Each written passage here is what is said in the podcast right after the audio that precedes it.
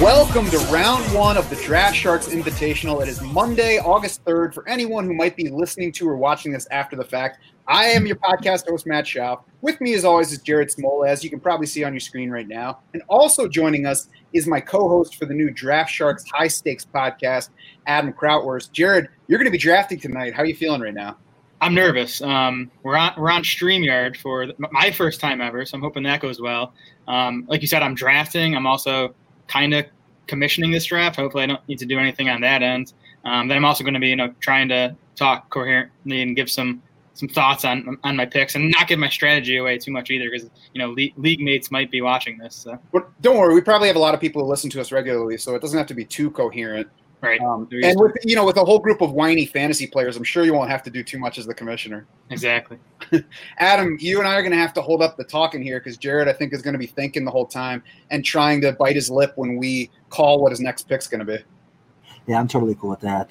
Bougie is probably the word for the fantasy players when they whine about stuff. So, and I'm probably one of them. But how has the commissioning been going? Has there been any issues? Yeah, we're at like 9 or 10 guys in here, so we're looking good.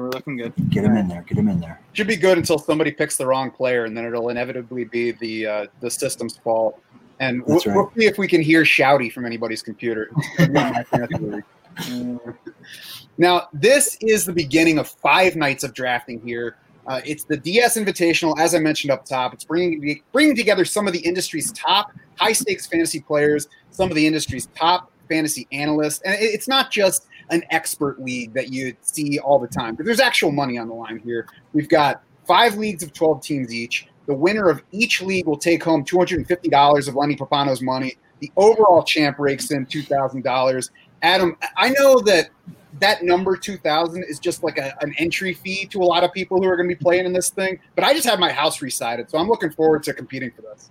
Yeah, $2,000 is nice, especially when it's Lenny Papano's money. It's always nicer that way. But yeah, it's a lot of these guys play high stakes, so you're right. A lot of the main event is around $2,000 for the FFPC, but hey, it'll basically be a free entry for them next year. And really, this whole thing is probably more for bragging rights. You got what we've put together, some of the best in the world that do this. So it's not just a pros versus Joes thing. Don't call them Joes. It's a 4-letter word. So, but yeah, just putting the kind of the best together and see with one entry what they can do with it.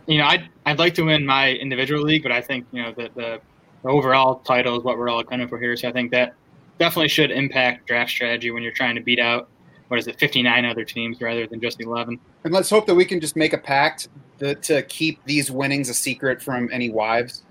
So we maybe don't have to share this one like we do the big ones. Deal. The format here is going to be best ball. It's a 25-round draft, so 25-man roster. You start 1 quarterback, 2 running backs, 3 wide receivers, 1 tight end. There are 2 flex spots, but it's super flex. So one of those flex spots will be a quarterback. And the great thing, Adam, I think about Superflex is it adds value to the quarterbacks, beyond where they usually get devalued to in main fantasy football leagues and primary scoring. But it doesn't require you to start 2 every week, which I think is going a little too far in terms of what it does to draft. Yeah, I think the Superflex it adds another element, and it kind of gets, it's not something that everyone's done a ton of, I think, as far as the high stakes players and the pros. So. Let's get everyone a little uncomfortable. You know what I mean? Let's get them out of their comfort zone and give them, 90 seconds or whatever they got here, 75 seconds to make a pick. And let's see what these guys can do. I know I'm not huge. I haven't done a ton of super. So this will be fun for sure. Yeah, I think the format's interesting too because to me a super flex lineup setting league is basically a 2 quarterback league. You're in trouble if you're not starting 2 quarterbacks. In best ball, though, you can get spike weeks from any other position, really, where you don't need that second quarterback in your lineup. So I think, to me, I'm not trying to give away too much here, but to me it devalues quarterbacks just a little bit, versus lineup setting super flex leagues. And maybe it'll even the playing field a little bit for us with some of those Joes that do a lot of these high-stakes competitions with other people in big contests. We're going to be tracking all these picks. It's tight end premium, so we also have the familiar FFPC setting of 1.5 points per reception for tight ends. As I mentioned, Jared's going to be drafting. We're going to track all the picks on myfantasyleague.com tonight. Let's meet the rest of the people drafting, not their faces, but we'll give you their names so you know who you're watching as they pick players tonight. Picking from the top slot is Matt Thompson at Matt Thompson 53. Adam, what do you want to tell us about Matt? Yeah, so I don't, it's been nice. The cool thing about this for me too has been meeting these guys. I know, I follow a lot of them on Twitter, but just kind of meeting them, introducing them to this thing. And I know Matt came highly recommended from a couple of high stakes guys. And he does, he was telling me he does upwards of 500 to 600 leagues a year. So most of them are best ball, obviously, but, so he's obviously experienced with best ball, which is what this is. And, he's had some success doing it. So, I'm excited to see what Matt does tonight. Yeah, clearly a Joe, obviously. That's right. Drafting second is John Daigle of rotoworld.com at not J Daigle if you want to find him on Twitter, which you probably already have. And I certainly recommend following John's stuff. Number three in the draft order is Graham Barfield of fantasypoints.com. Graham Barfield's been around other places too. Also well known for the way he treats running back prospects coming into the league. Through draft season every year. So that's one of the key things to follow Graham for on Twitter. Jared Smola is up number four from draftsharks.com. I think you're probably familiar with him around here. Jared, what do you have to say for yourself as the only one who gets to speak on here in tonight's draft? I'm happy to be in the four hole. Nice. All right, I'll be curious to see who gets to you there.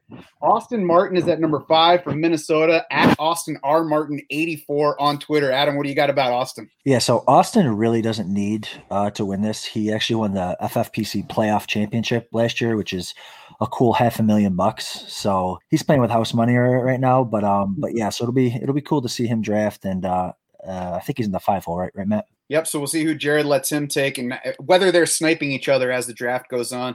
Number six is Todd Burrows. He is at Todd from PA on Twitter. He is the host of the Run to Daylight podcast. You can also find his writing on oneweekseason.com and on RotoViz, among other places. He's big on the best ball, so he certainly has plenty of experience with these best ball drafts. Maybe not so much Superflex. We'll see how he handles this format. Number seven is Mike Oliva. He is at Mike C. Oliva, and I was reading his Twitter profile, and he scares me a little bit as a fantasy football competitor. He's a Johns Hopkins grad, so we know he's fairly smart at least. He's got degrees in business, economics, and psychology. So not only does the guy understand markets, understand his budgeting, he also probably knows better than I do why I'm doing certain things in the draft. Now, are you saying that we're not fairly smart at least? I mean, I think that's pretty high.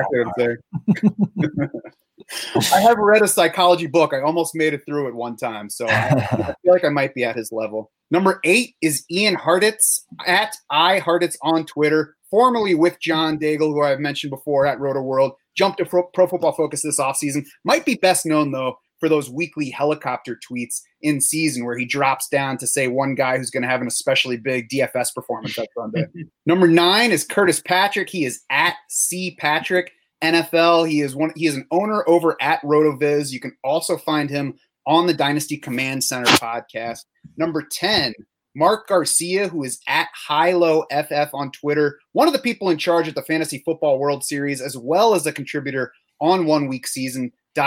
Another high volume player in FFPC, right, Adam? Yeah, high volume guy, main event, lots of football guys drafts too that he does over there. And I think recently he just started working with Mitch Carl over at Rise or Fall. So, yeah, I know he's excited. I've been chatting with him, and we'll see how he does.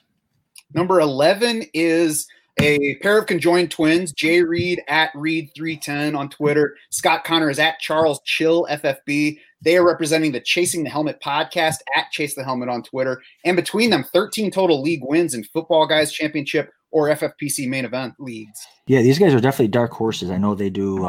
They've had a lot of success. I was actually on their pod a couple probably like a month or so ago, and we were just going over some of the Football Guys drafts that we had done. And yeah, they're definitely going to be ready to go, and they've had a lot of success teaming up together. So, Adam, is that why you made sure that they're not in your league because they already know your strategy? It's all random, Matt. Completely random. So, number 12, the final drafter in round one of this first round of the DS Invitational is Evan Silva. You already follow him on Twitter, so I'm not going to bother telling you what his handle is. It doesn't matter. You follow him already. Of course, he ended a long stint at RotoWorld last year, started Establish the Run with Adam Levitan and former Browns head coach Hugh Jackson. Looking forward to competing with all of these guys. Yeah, it's going to be fun. You know, I want to get a little friendly rivalry going on this thing, but I was looking back at the Pros versus Joes all-time standings. I know Jared Smola sits eighth all-time in that little venture they have over there. And I was scrolling down, and Evan Silva 74th. So I don't know. We're going to have to kind of put that out. I don't know if everybody knows that. So that's kind of, you had to do a deep dive to find that stuff. Something about small sample sizes. I don't know. You could tell that Adam was ready for this broadcast because he's doing one-sided trash talk. You guys know he's ready for that. I love it. I think it's safe to say that Christian McCaffrey, Saquon Barkley was the way that we all probably would have expected this draft to start, right? Yeah, well, I think it depends. That's going to kind of be one of the fun things to see how all these people attack the draft, because I know that, like, if you go to Superflex Best Ball ADP on Fantasy Mojo, Patrick Mahomes is actually Mahomes is number two on the ADP there. So it was interesting. I wanted to see, because I picked two tomorrow. So, you know, I'm definitely studying to tonight, and I see that he fell out of the top two. So that's interesting. Yeah. So I would definitely have Mahomes in that spot if we were talking about lineup setting, super flex formats. I'm surprised that he sits that high in ADP. I mean, I'm not surprised that he would go there, you know, regularly. I'm a little surprised that that's his ADP if we're talking about best ball superflex drafts. Yeah, I think it might be. So I've obviously been, you know, thinking about it and doing some research, and I think it might be because he's safe. You know what I mean? And, you know, running backs obviously get injured more often. Ironically, Mahomes was injured last year, but I think, you know, in a super flex, you can just plug him in, and then just, you know, you're kind of locked into that 25, 30 points a week. And it's just kind of a safer pick, but yeah, it's definitely something to think about. Well, I mean, certainly the extra bonus with him is that he also brings as much spike week potential as anybody in the league. You can get 40-point weeks from him as well, rather than just, you know, sure top-level quarterback production. Yeah, what's interesting too is, so normally, like, I know a lot of people like to stack in these best balls, and it's hard to kind of backwards stack if you're going to do, like, let's say you wanted to do a standard league that wasn't super flex and you wanted to get like a Tyreek Hill and a Mahomes. Well, you kind of got to do it backwards and hope that you get Mahomes in the third round or something like that. Now you can take Mahomes or take Lamar Jackson, and you can stack the other way, and you can, you know, it's easier to kind of plan that way. Mm-hmm. Yeah, that makes sense. Another Chief will be interesting to watch through these drafts as well is Clyde Edwards-Helaire has climbed high enough to be taken number one at least once over the past few days. I forget. It was an FFPC draft. I don't remember if it was Pros versus Joes or Pros versus Joes. Yeah. It was a Pros versus Joes. Yeah. I think that's reaching the point of silly for him. Yeah, for sure. I mean, again, I'm going to wait and see with him. I'm not really, outside of this draft tomorrow, I'm not really doing any drafts right now because I want to just wait and see, you know, with all the people opting out and stuff like that. I still think that they might trade for someone, or they might, you know, add someone in free agency. So we'll see. And then if they do, he's going to fall right back down into the mid to late second, depending on who it is. So, but you know, I get the excitement. I mean, he was a stud in college. They'd spent a first round pick on him, and you know, he probably fits the scheme really well. So, so yeah, I get the excitement around him though. Yeah. I think five is probably the spot where I think Clyde Edwards-Helaire should stop climbing. I think he gets to there. I think you're talking about McCaffrey, Barkley, players like Zeke Elliott, Alvin Kamara, Dalvin Cook, even in that mix as well. I'm not ready to put Edwards-Helaire up that high. I do certainly think he belongs in round one at this point. Yes. So as we said, we got McCaffrey, we got Saquon Barkley at the top of the draft. Not surprises at either of those spots. Then the third pick, we've got Ezekiel Elliott off the board to Graham Barfield. And then Jared made his first pick. Jared, Alvin Kamara, why'd you go that way? Yeah, I mean, I was set on running back there. Basically, whoever was left out of those big four. Actually, I'm surprised no quarterbacks went ahead of me. So I made my decision early, easy, taking Kamara there. I tend to wait on quarterbacks longer, even in these super flex, than most people. I still just think getting one of those, especially those, you know, elite four running backs, and I'd even throw Dalvin Cook in the mix, you know, assuming you don't think he's going to hold out. I think getting one of those elite, I guess, five running backs is more valuable even than a Mahomes or Lamar Jackson, especially, as I said earlier, in this best ball format. Yeah, I agree with that. And we all were involved in the Draft Sharks Dynasty League draft earlier this offseason that was also super flex. And I remember I said I was surprised that the quarterbacks didn't go a little bit earlier in the draft. I know that you were less surprised because you expected them to fall a little further. Adam, I think that you leaned in my direction, right? You were surprised the quarterbacks lasted as long as they did there. Yeah, in Dynasty, it's even more, it's different. I think having that Mahomes or, you know, stud young quarterback for 10 years. I mean, the guy's a Hall of Famer in his prime. So I could I get passing on Mahomes in a year long, but I think we talked about this in a dynasty or even quarterbacks in general, young stud quarterbacks. I think it's nice to just have that safety net and a super flex to just kind of plug them in for the next 8 to 10 years. Yeah, so you're not going to give me crap for passing on Mahomes here then? I heard it for a month after that dynasty. Yeah, that's right. I was going to say we could mention how Jared screwed up the first pick in that draft.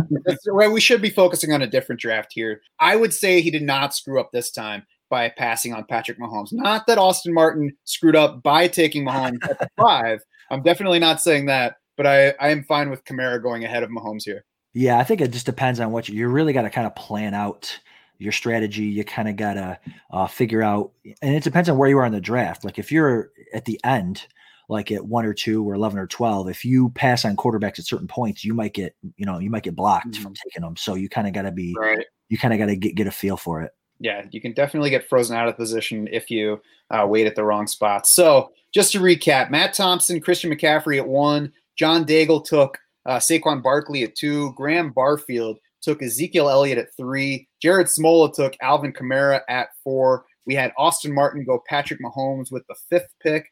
And then it was Todd Burrows taking Lamar Jackson there at 6. So these two guys certainly think that quarterbacks, that those top 2 quarterbacks at least, belong right here in the mix of the top players. Yeah, and again, I think that's about where they belong. I think you can make an argument for Dalvin Cook in there, but I think the first 8 guys off the board in this draft tonight, to me, are the pretty clear top 8 in this format.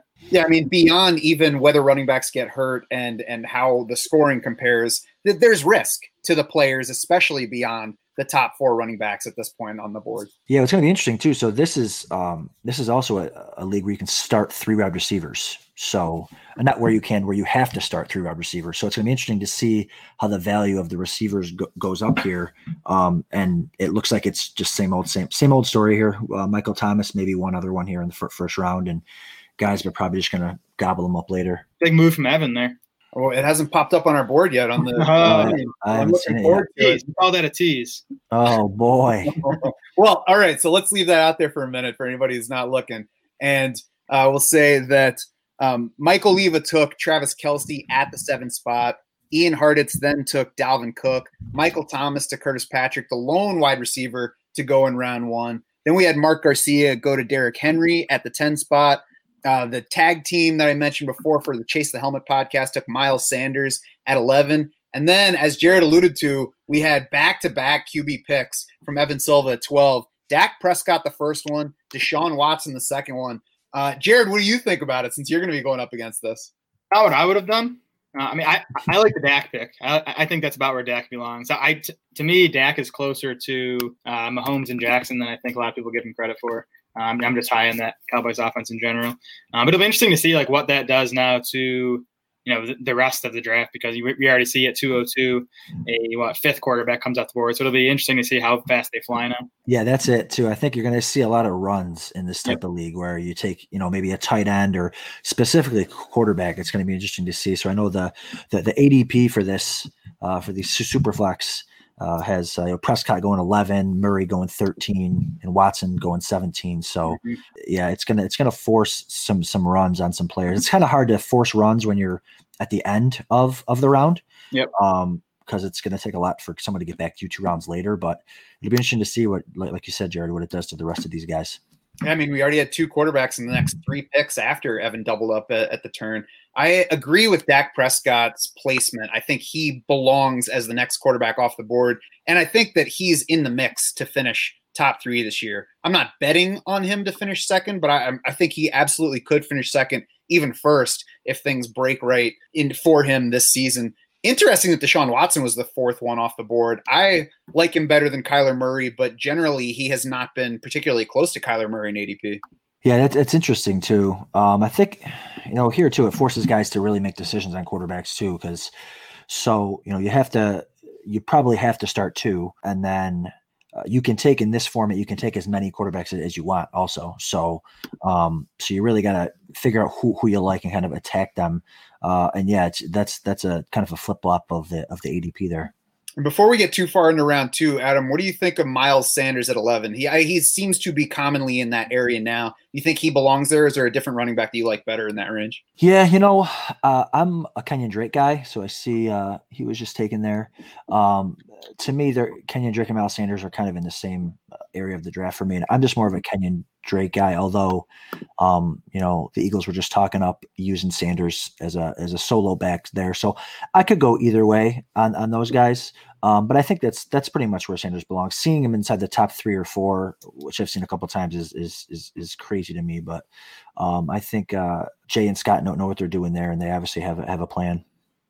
I agree with the notion. I saw it the other day that Miles Sanders could be challenging for one of those top 3 spots. I think if he really does get a true lead back role for the Eagles this year, and as they're currently constructed, he's certainly in line to do so. I mean, I think his upside could reach into that top 4 where, by this time next year, we're taking Miles Sanders ahead of Alvin Kamara pretty easily.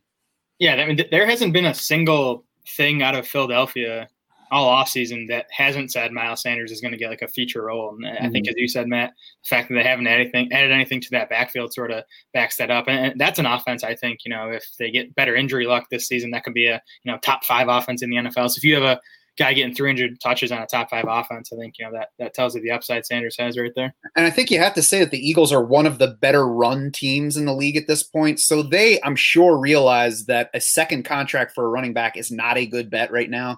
So I don't know. I don't know how much that factors into their plan for Miles Sanders, but it certainly could help them to not worry about overworking Miles Sanders and, worry about how he is for a second contract when they know that it's really a one contract position at this point. Yep. All right. So after that double QB at the turn, we did have Kyler Murray go with the second pick of round 2. 2 picks later, we had Russell Wilson. Those were the next 2 quarterbacks off the board. They were the only other 2 quarterbacks in round 2. Adam, are you surprised that we only got 3 quarterbacks in each of the first 2 rounds? No, I think that's about what I expected. I think you got to come into these things with a plan, these super flex. And obviously, someone else did too with Kelsey, Kittle stacked there, the 2 tight ends. So that's pretty nice looking, but no, I think six is about right.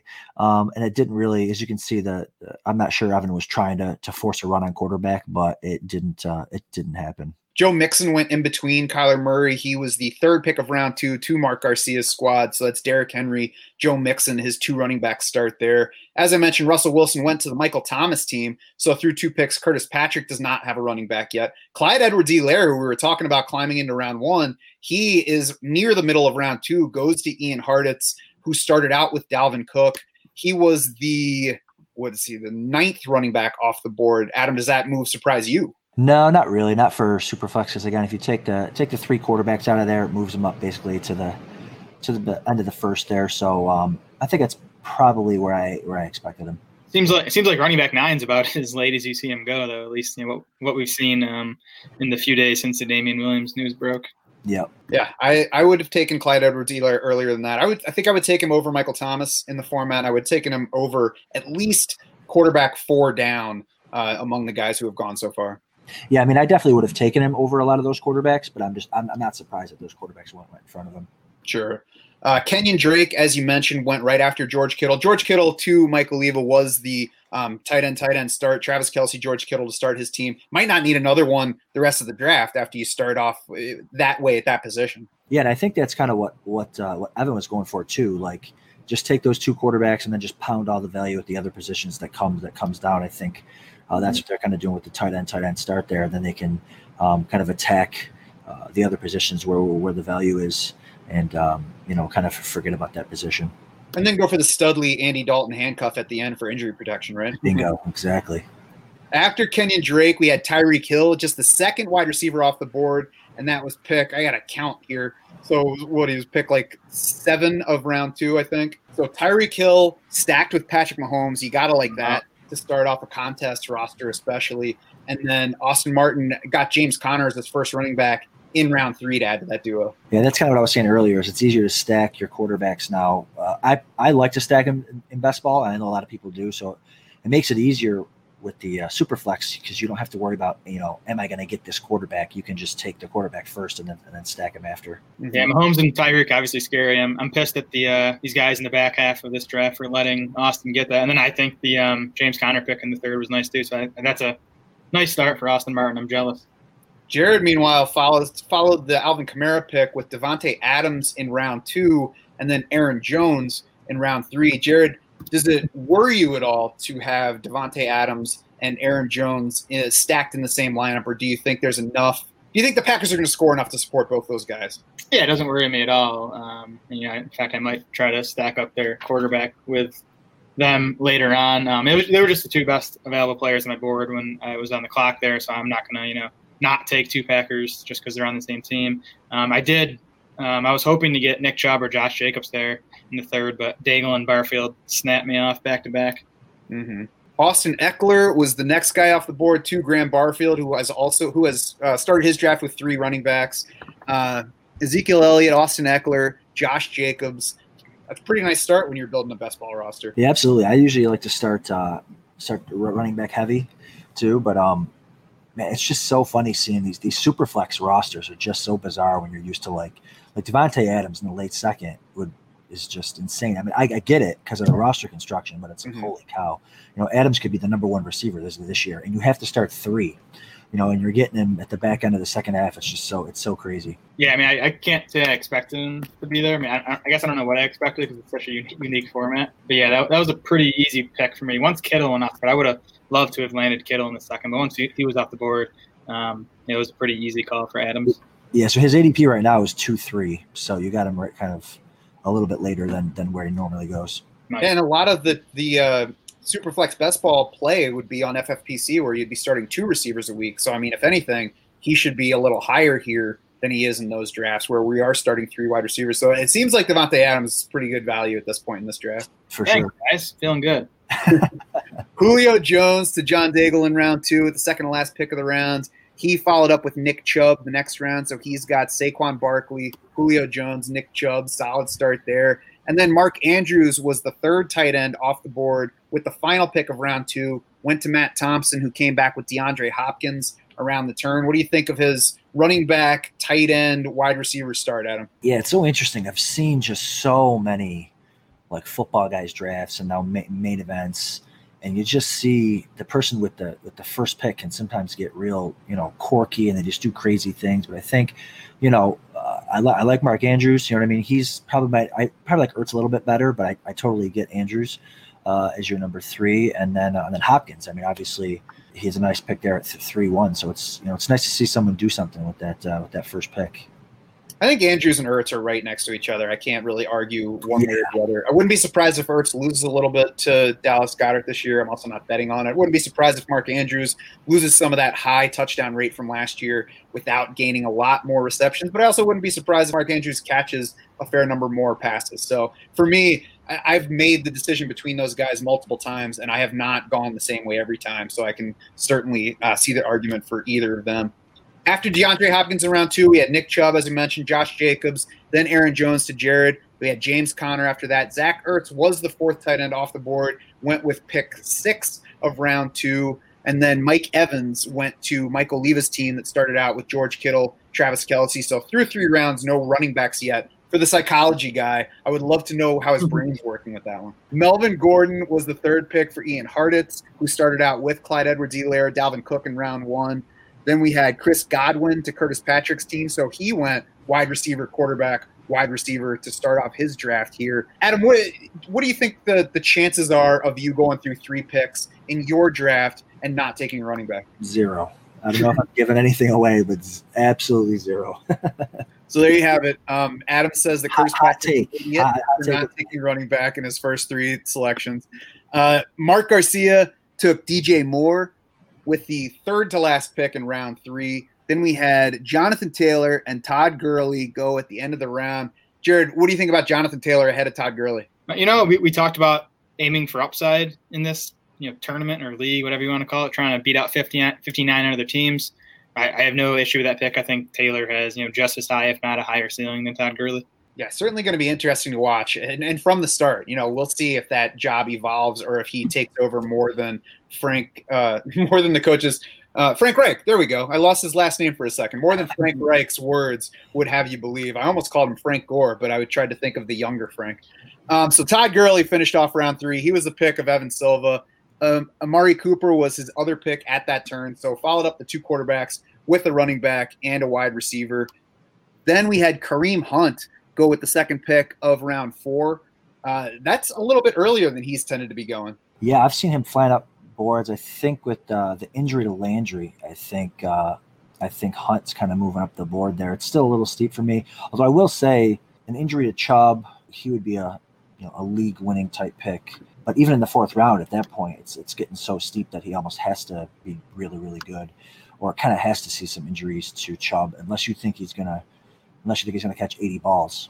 It's a shame that we're not going to get a real training camp this year because I don't know what to believe with the whole Kareem Hunt in the slot thing. If that's for real and he's going to be Curtis Samuel all of a sudden, then I don't know. I guess I'm excited to see what happens. But it's tough to believe that all of a sudden in what is fourth NFL season, he's going to play that much receiver.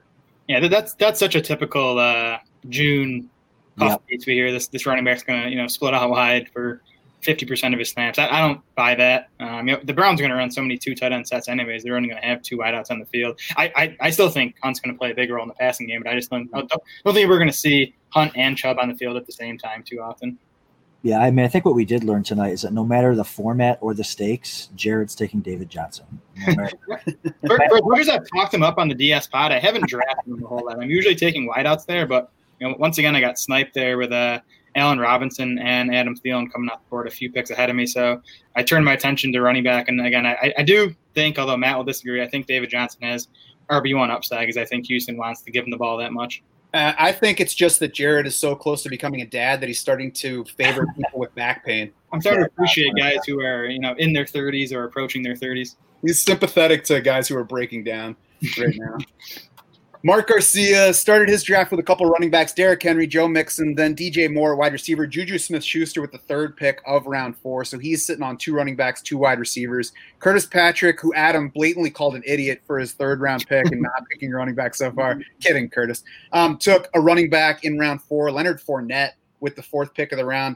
That to me, even if you dislike Leonard Fournette, I don't think anybody likes him at this point. That's certainly late enough to take a shot on him, I think. Yeah, I think the fourth round is full of guys that people are taking shots on. I mean, it's just, I can see it with David Johnson. I can see it with Le'Veon Bell. I can see it with Fournette. It's going to be one of those situations where if they do really, really well, I'm okay with being wrong on them, but I would just rather generally in the fourth round, I'm taking a receiver.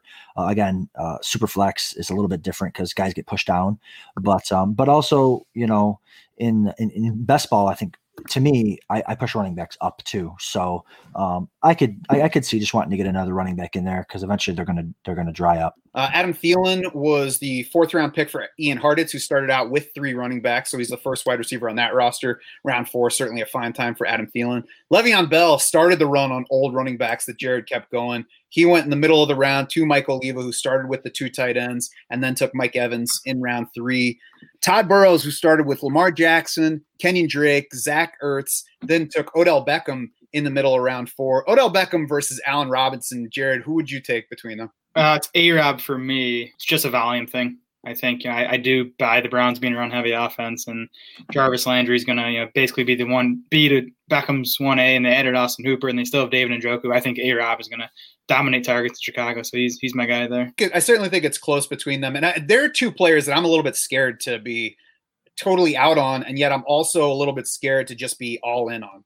Yeah, Beckham was one of those guys who I thought I liked a lot more until I sat down and did Browns projections, and he just didn't come out quite as high as I expected, just because it was tough to find him a ton of targets. But he could turn 120 targets into a top five fantasy finish. As we mentioned, Jared whiffed on his round four pick with David Johnson, who is broken down and will need a wheelchair by week 8. Josh Allen comes off the board with the third to last pick in round four. And Adam, I feel like you got to say something about that. I was literally just looking up like what. So The ADP for on Fantasy Mojo is 8 quarterbacks through the first 3.5 rounds, and here we are. I think 8 quarterbacks through maybe the end of 4 rounds. So the quarterbacks are definitely dropping. But Josh Allen, that's criminal. The guy's a quarterback and he's a running back. Okay, so you're getting 2 for 1 there. He's much more of a running back. You get better fantasy points for that. Okay, I'll take it. He'll even pitch the ball 40 yards downfield. He'll lateral it to someone. He's the playmaker. Yes, he will. At least we know that Graham Barfield is good at scouting running backs, so he knows how good a running back Josh Allen is. Started his draft with Ezekiel Elliott, Austin Eckler, Josh Jacobs, Josh Allen, and then Robert Woods. So we'll see when he actually drafts his first quarterback. John Daigle took Calvin Ridley near the end of round 4. So he went running back, wide receiver, and then quarterback with his round 5 pick. An interesting crew of players to begin with. Carson Wentz was the 9th quarterback off the board at that spot. Yeah, I'm interested. So I wonder, there's a lot of movement in these Superflex drafts. I wonder if, someone like Evan, who took back-to-back quarterback, if he'd have known kind of that the quarterbacks were dropping or they were going to drop this much, if he would have just waited and taken just one. But yeah, they're dropping pretty good compared to the ADP. At the turn, Matt Thompson took Matt Ryan as his first quarterback, was the 8th quarterback off the board. Kenny Galladay around the turn in round 5, the 15th wide receiver, which is significantly lower than he's been going, unless ADP has fallen over the past couple of days on him, which I haven't seen. No, that's where Kenny Galladay should be going. I'm so surprised when I see him go like wide receiver 6, wide receiver 7 in a lot of these drafts. This is the Draft Sharks Invitational, so he's got to go. That's where he's got to go. Carson Wentz followed him off the board. Robert Woods, the 16th wide receiver, which is a little bit higher than he tends to go, even though it is round 5, which is also appropriate. Still not as high as I would take him. We'll see if they let me take him in my draft later this week. And then Jared takes Terry McLaurin, shocker of the draft so far. Yeah, the Woods pick hurt. I guess I shouldn't be surprised I'm getting sniped basically every round, but I was definitely eyeing Robert Woods there. Consider taking him in the 4th round instead of David Johnson, but sort of gambled that Woods would make it back to me, and he didn't. Adam, I think you like A.J. Brown better than we do at the next pick. I was just about to ask Jared that if he considered A.J. Brown over McLaurin it being a best ball. No, and maybe I should have, because I do agree that Brown has a high both season-long and weekly ceiling, but I just had McLaurin ranked considerably higher, so it was kind of the clear pick to me once Woods came off the board. Yeah, I think it depends on the roster build. Like, I guess if maybe Jared had 2 receivers already, maybe Brown would make sense, but he needed maybe a higher floor guy. I'm not sure that Terry McLaurin fits the high floor thing. At least it's not as much as Jared thinks. We know you don't. I mean, unless you're telegraphing your Dwayne Haskins stack already at the end of this draft. I mean, I think when you're, competing for targets with Steven Sims and a rookie out of Liberty and Logan Thomas, I think volume is going to give McLaurin a pretty high weekly floor. Yeah, I'm not a huge McLaurin guy, but I see him having a higher floor than A.J. Brown. But he's also, I don't know. That offense is so bad. But they're going to be playing from behind, and he's going to have to catch a lot of passes. So we'll see. I've talked about the increase in total offensive plays the Washington football team should see this season. It was like them and the Dolphins are the only 2 teams in the last 10 years to run fewer than 900 plays in a season. So you could see Washington run 100 extra plays this year, which is a big deal. That's the second clear signal tonight of how old Jared's getting. He refuses to stop calling Washington by the nickname that even they have ditched. Give me a month. Yeah. We'll see how you're doing at that point. So we did have A.J. Brown go. We had Raheem Mostert go right after that pick to Todd Burrows. That was his second running back through 5 picks. Drew Brees was the 10th quarterback off the board, right around where he belongs, I think. That was Mike Oliva's team. 2 tight ends, then a running back and a wide receiver, and Drew Brees to start off his draft. Ian Hartitz took his second wide out, DJ Chark, right after the Adam Thielen pick in round 4. And then Tyler Lockett was the next wide receiver off the board to Curtis Patrick. For me, I'm taking Tyler Lockett over both Terry McLaurin and A.J. Brown. I've kind of gone back and forth on Lockett over even over DK Metcalf. But again, I think it's a floor thing. I think it's him and Russ, as long as Lockett's healthy, I think he's going to be the number one there. And PPR, you want, I think he's going to get more targets. And so, yeah, I like Lockett this year. And you guys were nice enough to let Curtis stack Lockett with Russell Wilson, who he took back in round 2, which I think only makes Lockett a better selection there. Absolutely. Yeah, you'll never hear me slander Tyler Lockett's name. At least we can always agree on that. Yes, yes. Cooper Kupp went as the 21st receiver with the third to last pick in round 5. So that gave Mark Garcia's squad 3 wideouts, 2 running backs. He then added another wideout after the turn with the third pick of round 6. He's got Stephon Diggs. Adam, as the resident's Bills homer, is Stephon Diggs too high at wide receiver 22? Or is he not high enough? No, he's too high. He's probably too high. I mean, if John Brown wasn't there, I would take him, much higher, but John Brown is still there, and John Brown is going to kill number 2 corners. So I really think that he's not going anywhere in the passing game. And I think, the Bills, again, have been looking for a receiver like Diggs. They tried to trade for Antonio Brown, or they kind of did trade for Antonio Brown. And so they really want that superior route runner that can win. Allen, as much as we joke about it, he was, I think he was the most accurate, or top 3, at least in intermediate passing, between 11 and 20 yards. So I think that's where Diggs kind of lives in there. He's also a good contested catcher. So I think he'll be better for the NFL, the Bills, he'll be a better NFL receiver than he will be fantasy, but he'll have some spike weeks. This is best ball. So I don't hate Diggs in best ball, but as the number 22, I probably pass. I mean, I don't have a lot of Diggs. So I probably pass on him. I'm going to need a fact check on Josh Allen being a top 3 most accurate passer at any level of the field. Oh my gosh. Can I have 3 minutes? I'm gonna go find it right now. Okay, go ahead. Feel free to look that up. Yeah, I wasn't ready for that one. So I did just see a couple of questions from a viewer on Facebook Live. So wondering why a team started with 2 tight ends, and about the quarterback. So we'll run back through the format real quick. It is tight end premium. It is a best ball draft. Tight end premium means 1.5 points per reception for tight ends versus just 1 point per reception for everybody else.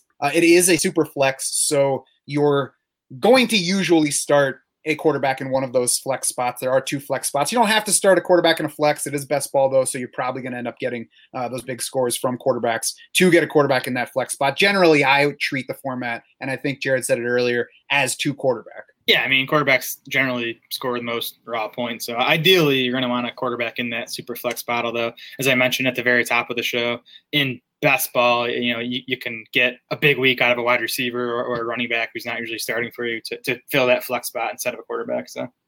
Yeah, and the way the scoring sets up, quarterbacks don't score a ton. This isn't, I think they only get 4 points for a passing score, so they don't get a ton of points. So even if you had to start, a flex guy like a non-quarterback that had a really good matchup, he could put up some decent points close to what a quarterback would. So you're not completely dead if you don't have a quarterback to start there 1 or 2 weeks. By the way, since we're still close to talking about the Seattle passing game, I just saw Adam Schefter mention that Pete Carroll says the Seahawks are monitoring Antonio Brown's situation, and they're open to Josh Gordon returning. So they really want to add a problem receiver to this roster before the season begins. It has no impact on this draft, but we'll throw that in there as people are making decisions. We had the Chase the Helmet duo with the second to last pick of round 5. They took their 4th running back. They are now sitting on 4 running backs, 2 quarterbacks through 6 picks. It was DeAndre Swift as their 4th running back, then Tom Brady around the 5-6 turn as their 2nd quarterback to stack with Kyler Murray, not a stack, but to join Kyler Murray on the roster. QB11, solid value for Tom Brady, right, Jared? Yeah. What round was that? Because I know I was eyeing him in the round he was taken. It's pick 602. Yeah, I think that was a really nice pick there. Yeah, I think I would have taken him if he made it to me at 609. We mentioned it on last week's pod. I'm surprised that Brady hasn't been hyped up more, just considering the name and the weapons we know he has. Yeah, just to kind of compare it. So in the ADP, he goes at the 311. So again, I think it's just quarterbacks that are being pushed down, and it's going to be interesting to see throughout the week. Is it going to kind of stay steady, or is it going to go kind of draft to draft and who people like to take? And we're setting ADP here tonight, so that's right. I love it. We're making ADP. I think there's going to be some wide swings here. I noticed that Adam hasn't talked any more about Josh Allen's intermediate passing, so we'll anxiously await the conclusion there. I'm not savvy on the Twitter, so I'm literally scrolling through Cover One right now, trying to find it. I will find it. Somebody on Twitter who likes Josh Allen and find the kindest thing they said about it. Somebody help me. Somebody send me something. Evan Silva, who took the 2 quarterbacks to start off his draft, has since taken 3 running backs and a wide receiver. I mentioned Todd Gurley and Amari Cooper earlier. This last turn, he took Chris Carson and Mark Ingram as his running backs. Then Tom Brady was the next pick of round 6. followed by Stephon Diggs. So that Mark Garcia squad started out with 2 running backs and then followed with 4 wide receivers. Be interesting to see how he goes after running backs after this point. Curtis Patrick, who started with Michael Thomas and Russell Wilson, then got Chris Godwin, Leonard Fournette, Tyler Lockett. He took Devin Singletary in round 6 with the 4th pick. Adam, I know you're not high on Devin Singletary, even as a Buffalonian, but it seems like a fine spot for him. He's running back 27.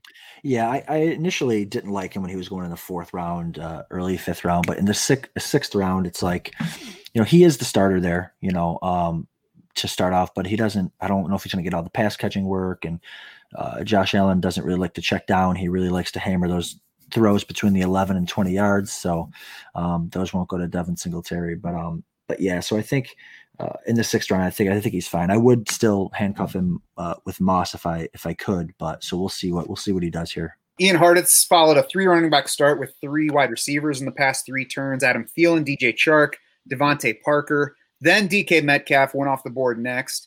That was Mike Oliva, who started with the 2 tight ends, then a wide out running back, quarterback, and 2 receivers. He just took T.Y. Hilton in the middle of round 7. So 3 wide receivers, 1 running back on that team through 7 picks. Looks like kind of our modified 0 RB start to this draft. Someone's got to do it. Someone right. has to do it.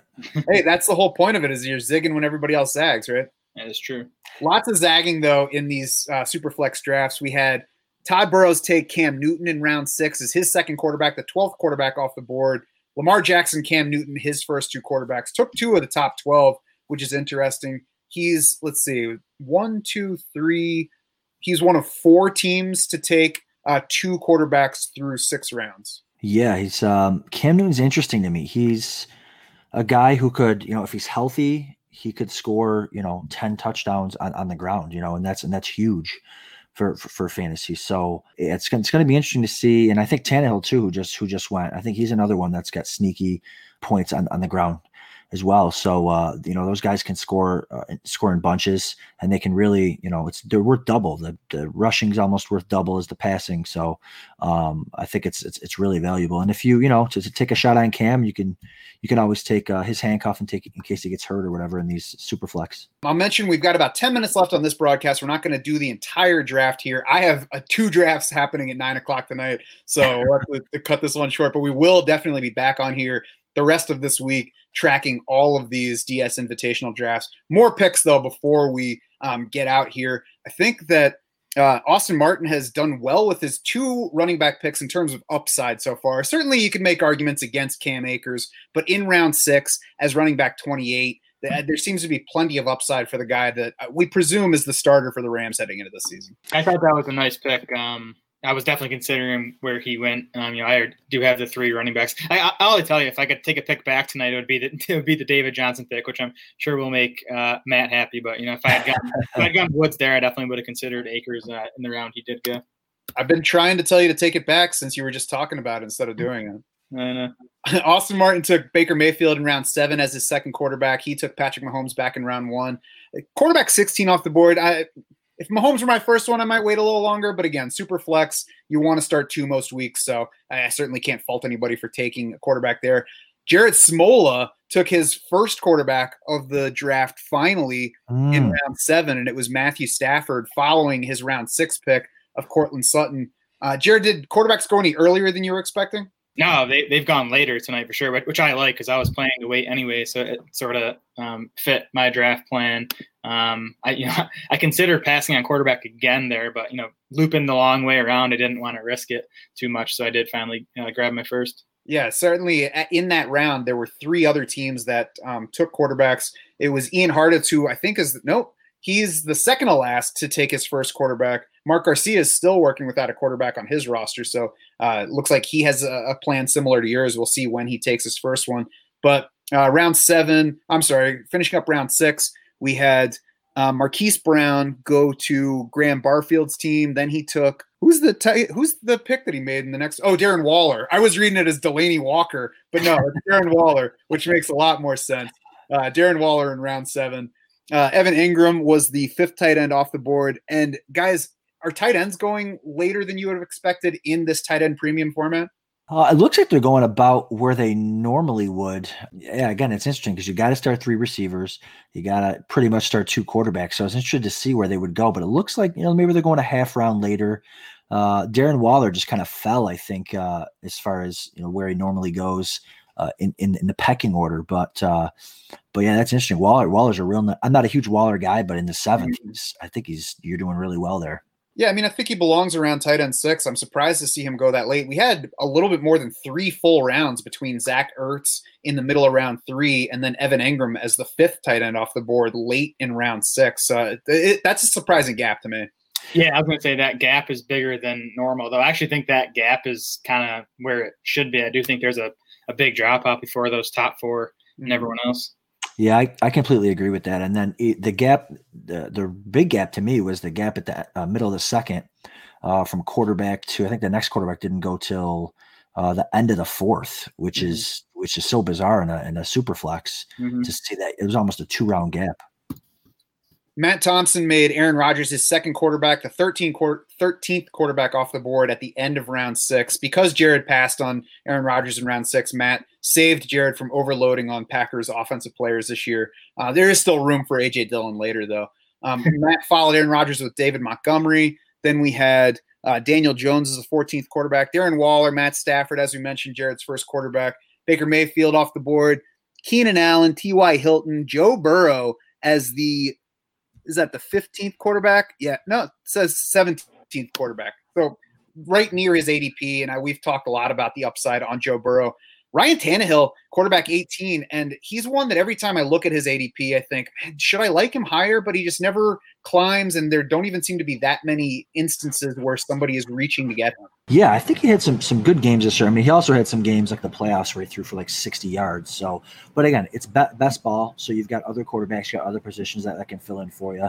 And you know, he'll have a full off season where he is the starter. So I like Tannehill as a sneaky guy. It's kind of interesting, too, here to see someone finally – I think he's the only team. But, yeah, Scott and Jay took their third quarterback there in the 8th round. And I think that probably has something to do with picking at the end of the round there. They don't want to wait, 24 picks or whatever to get kind of frozen out of their third quarterback or whatever. So they obviously have a tier of QBs they like there, and they took 3 of them. 3 quarterbacks and 5 running backs for that team and no wideouts. I don't know if you've mentioned that yet, but that's an interesting build. There you go. That is interesting. I was also interested to see that Austin Martin did not take Ryan Tannehill at the spot where he took Baker Mayfield, having already rostered A.J. Brown. I feel like there might be a stack worth building when you are choosing between Ryan Tannehill and Baker Mayfield. Obviously, though, he must find more upside in Baker Mayfield for the season. Yeah, I see more upside in Baker this season for sure. You don't want to let stacks steer. Stacks can look sexy on paper, but you don't want to let them steer your drafting too much. And then also on top of that, I'm doing a couple slow drafts, and I'm thinking to myself, if there's a COVID outbreak on a team, do I want a stack of players that aren't going to play because they have a temperature of 99.6? It's like. So it's kind of this year might be the year to not get too stack crazy because you might lose an entire passing game to, and then if the rest of them, if your other quarterback's on a bye, then, good luck.